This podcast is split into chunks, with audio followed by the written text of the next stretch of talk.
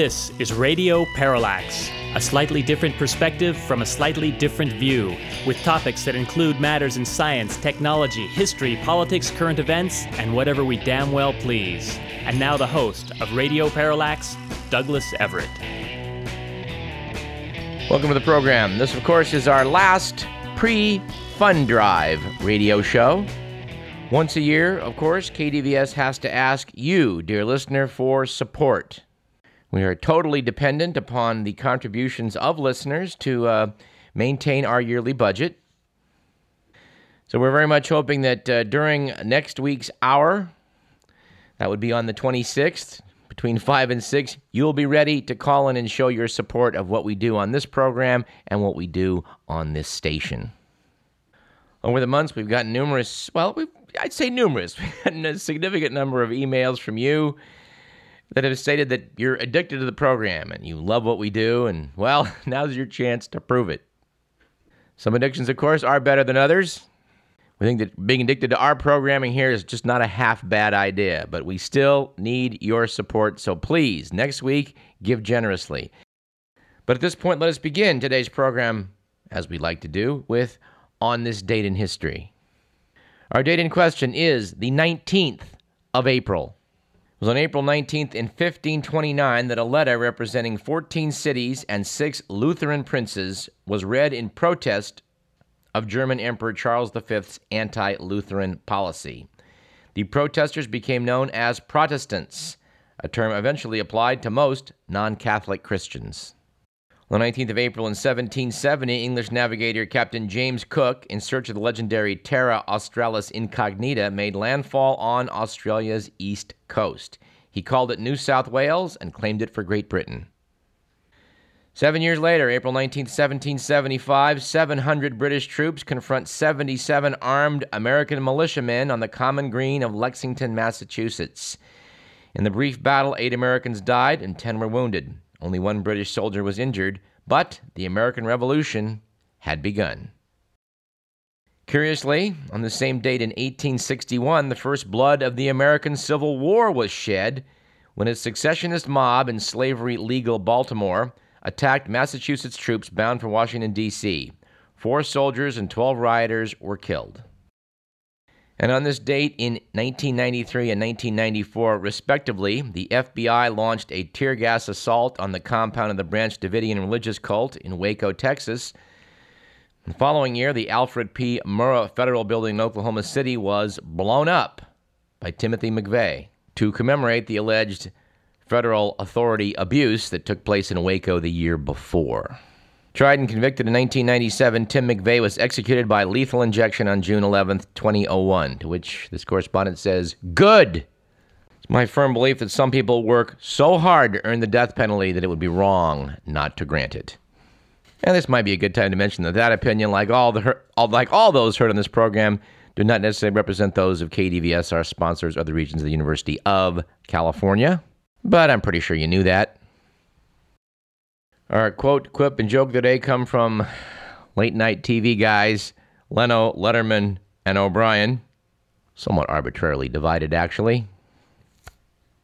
Let's start with our quote of the day from Jay Leno. Newt Gingrich's campaign paid $500 to get his name on the Utah primary ballot, and the check bounced. You know, if Newt is spending money he doesn't have, maybe he really is qualified to be president. Our quip comes from Letterman, who said, Rick Santorum has dropped out of the race. He wanted to ban gambling and outlaw pornography. And this is a guy who claims Romney's out of touch with America. Finally, Conan O'Brien for our joke, which is that in Alabama, a meth lab was found operating inside a Walmart bathroom. On the bright side, Walmart is finally selling products that are made in America. Our stat of the day is the fact that the U.S. just experienced the warmest start to a year since records began in 1895. Temperatures in the lower 48 states were a record shattering 8.6 degrees above normal for March and 6 degrees higher than the average for the first three months. That's from the Associated Press. I think without too much further ado, we should jump into the good, the bad, and the ugly.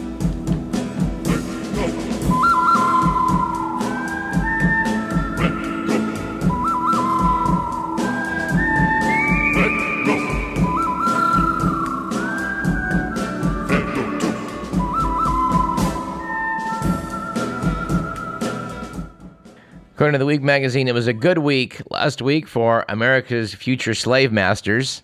Actually, that's the radio parallax label we're putting on this item, which is that foreign security agencies from such countries as Iran and China are using students from their nations who are studying in the U.S. to obtain cutting edge research on information technology, lasers, and aeronautics, according to the FBI. It does turn out, according to Bloomberg.com, that about 41%, 41% of the students at MIT are foreigners on visas. Of course, part of the problem may be that in America, we send people to law school, and in Iran and China, they send people to learn about lasers, information technology, and aeronautics. And of course, given educational costs going through the ceiling, I guess um, this entrepreneurial attitude in America's institutions of higher learning of just bringing in high paying foreign students, well, that, that, that may not pan out so well in the long run. Might not pan out so well in the short run. Speaking of technology, according to the week, it was a bad week last week for stealing technology after Raymond Jefferson was charged with stealing $17,000 worth of merchandise from a Radio Shack in Chicago, including a GPS device that police used to locate him. And evidently, it was an ugly week last week for Ozzie Guillen, manager of baseball's Miami Marlins, after he apparently alienated much of the team's fan base, of course, being based in Miami, Florida. Um, maybe wasn't good maybe it was not a good idea for him to say that he loved and respected Fidel Castro.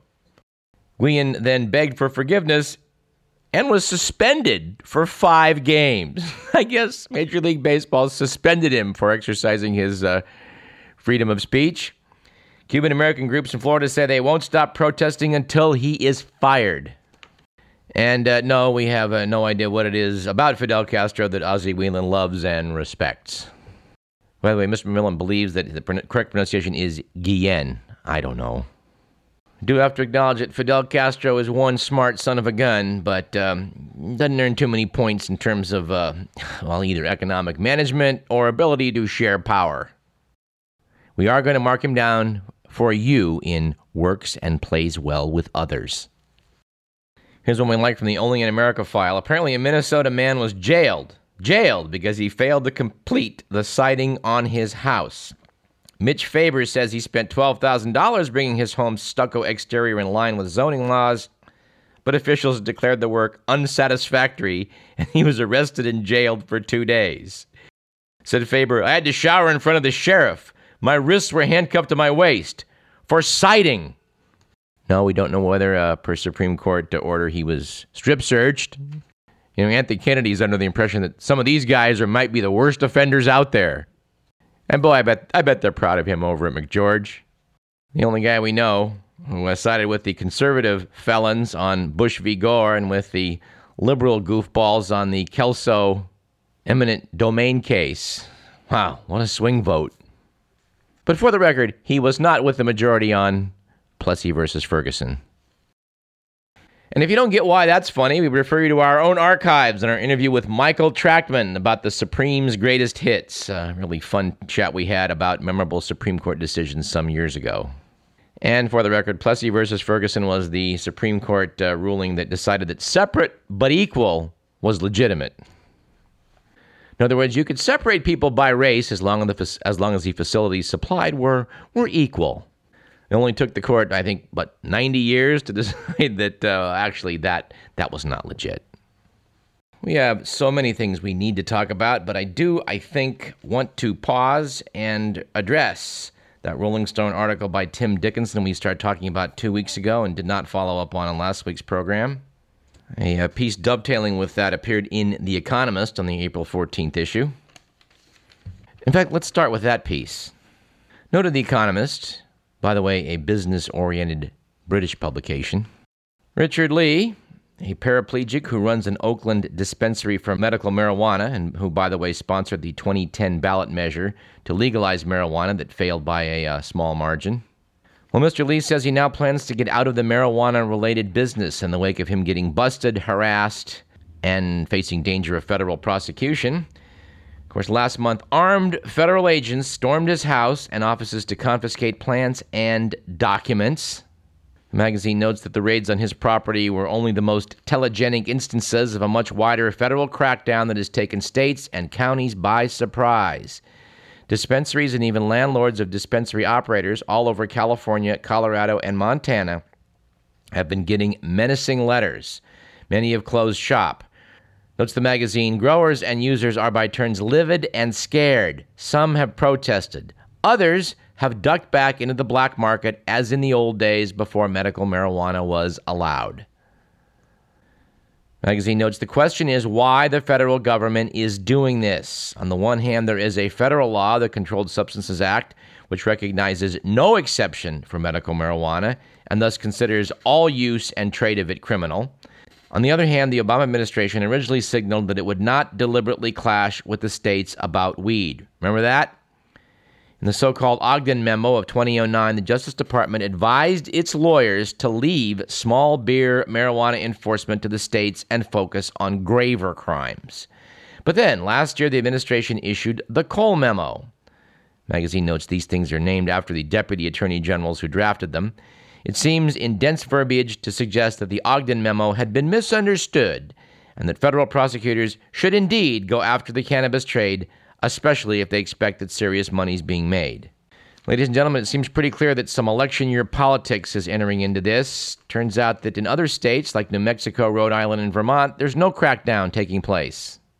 The article quotes Ethan Nadelmann, the head of the Drug Policy Alliance, which lobbies for an end to the failed war on drugs, that uh, the six federal prosecutors involved in California and Colorado, Montana may be acting on their own perhaps even in conflict with the Obama administration. The president, per this scenario, is too afraid to touch anything that looks soft on drugs in an election year and stands weakly by. This is not the first time that uh, this allegation has surfaced that um, that the federal attorneys are acting on their no- on their own, anticipating that nobody upstairs has the guts to stop them. I know when uh, Capital Public Radio hosted a, a forum on medical marijuana a couple years ago, which, by the way, Jeffrey Callison uh, was probably the best I've seen him. But as I sat in the audience behind Ngaio Bealum, by the way, I, I was hoping that what the words coming out of the uh, federal attorney's mouth were legit. He assured the listenership of Capital Public Radio that nobody who really had a legitimate medical need need worry about any efforts that the federal government would institute. Well, that was then. This is now. The Tim Dickinson piece does note that in the wake of um, the naming of Michele Leonhart, a holdover from the Bush administration, to head the Drug Enforcement Agency, that's one of the signs policies began to change. Leonhart is an anti medical marijuana hardliner, and it was in January of last year, just weeks after her confirmation, that her agency updated a paper called The DEA Position on Marijuana, with subject headings like the fallacy of marijuana for medicinal use and smoked marijuana is not medicine, the paper simply regurgitated the Bush administration's ideological stance in an attempt to walk back the Ogden memo. Noted Tim Dickinson, sounding like Glenn Beck, the DEA even blamed George Soros and a few billionaires, not broad grassroots support, for sustaining the medical marijuana movement, even though polls show that 70% of Americans approve of medical pot. Noted the Rolling Stone piece, almost immediately, federal prosecutors went on the attack. Their first target was the city of Oakland. A month after the DEA issued its hardline position, U.S. Attorney Melinda Haag warned the city of Oakland that the feds were weighing criminal prosecution against the proposed pot operations. Abandoning the Ogden memo's protections for state sanctioned caregivers, Haag effectively redeclared war on medical pot saying, quote, we will enforce the Controlled Substances Act vigorously against individuals and organizations that participate in unlawful manufacturing and distribution activity involving marijuana, unquote. Adding, quote, even if such activities are permitted under state law, unquote. Two months later, federal prosecutors in Washington state went even further. They threatened state employees responsible for implementing new regulations for pot dispensaries. U.S. attorneys sent a letter to Governor Christine Gregoire warning that state employees, quote, would not be immune from liability under the Controlled Substances Act, unquote. Shocked by the threat, it subjected Washington state employees to felony criminal prosecution. Gregoire vetoed the new rules. Note of the piece In isolation, such moves might be seen as the work of overzealous U.S. attorneys who operate with considerable autonomy. But last June, the Justice Department effectively declared it was returning to the Bush administration's hardline stance on medical marijuana.